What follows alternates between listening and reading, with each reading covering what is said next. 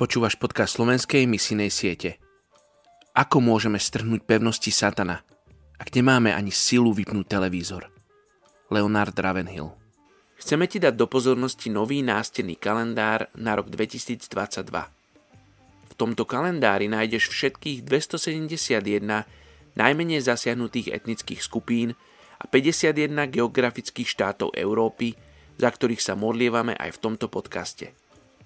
Tento kalendár vznikol v spolupráci so sieťou PEM, čo je letničná európska misia, v ktorej spolupracuje 35 národných misijných organizácií. Kúpou tohoto kalendára podporíš ďalšie mobilizačné aktivity SMS –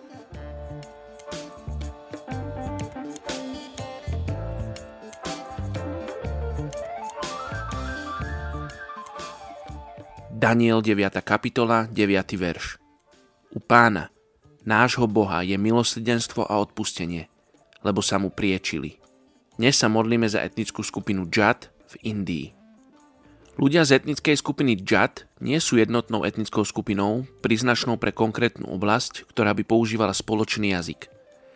Avšak sú skôr roztrúsení po celom svete medzi rôznymi etnikami, kde si ale zachovávajú svoju vlastnú identitu, ktorá sa zakladá hlavne na ich dedičstve a zamestnaní. Hlavne sa nachádzajú v severozápadnej Indii a južnom Pakistane. Majú vysoké sebavedomie.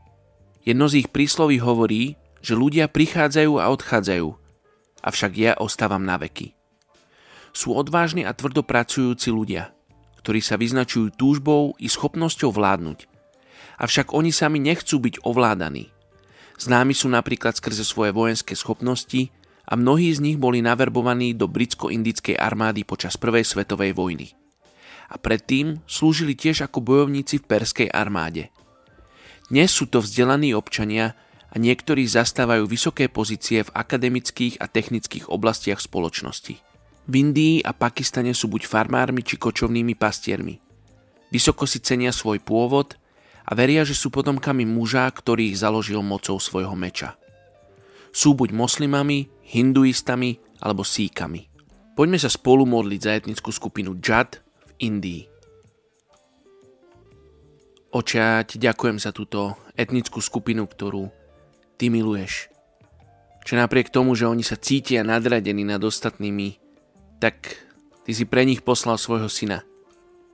Aby si im ukázal to, že oni si tiež zaslúžia byť v tvojej rodine. Oče, akokoľvek pôsobia akokoľvek sa správajú arogantne, tak stále potrebujú prijať Tvoju milosť, ktorá bola pre nich vybojovaná na kríži. Oče, my sa chceme modliť, aby si priniesol evanelium tejto etnickej skupine. Oče, my sa nemodlíme, aby boli pokorení alebo zničení.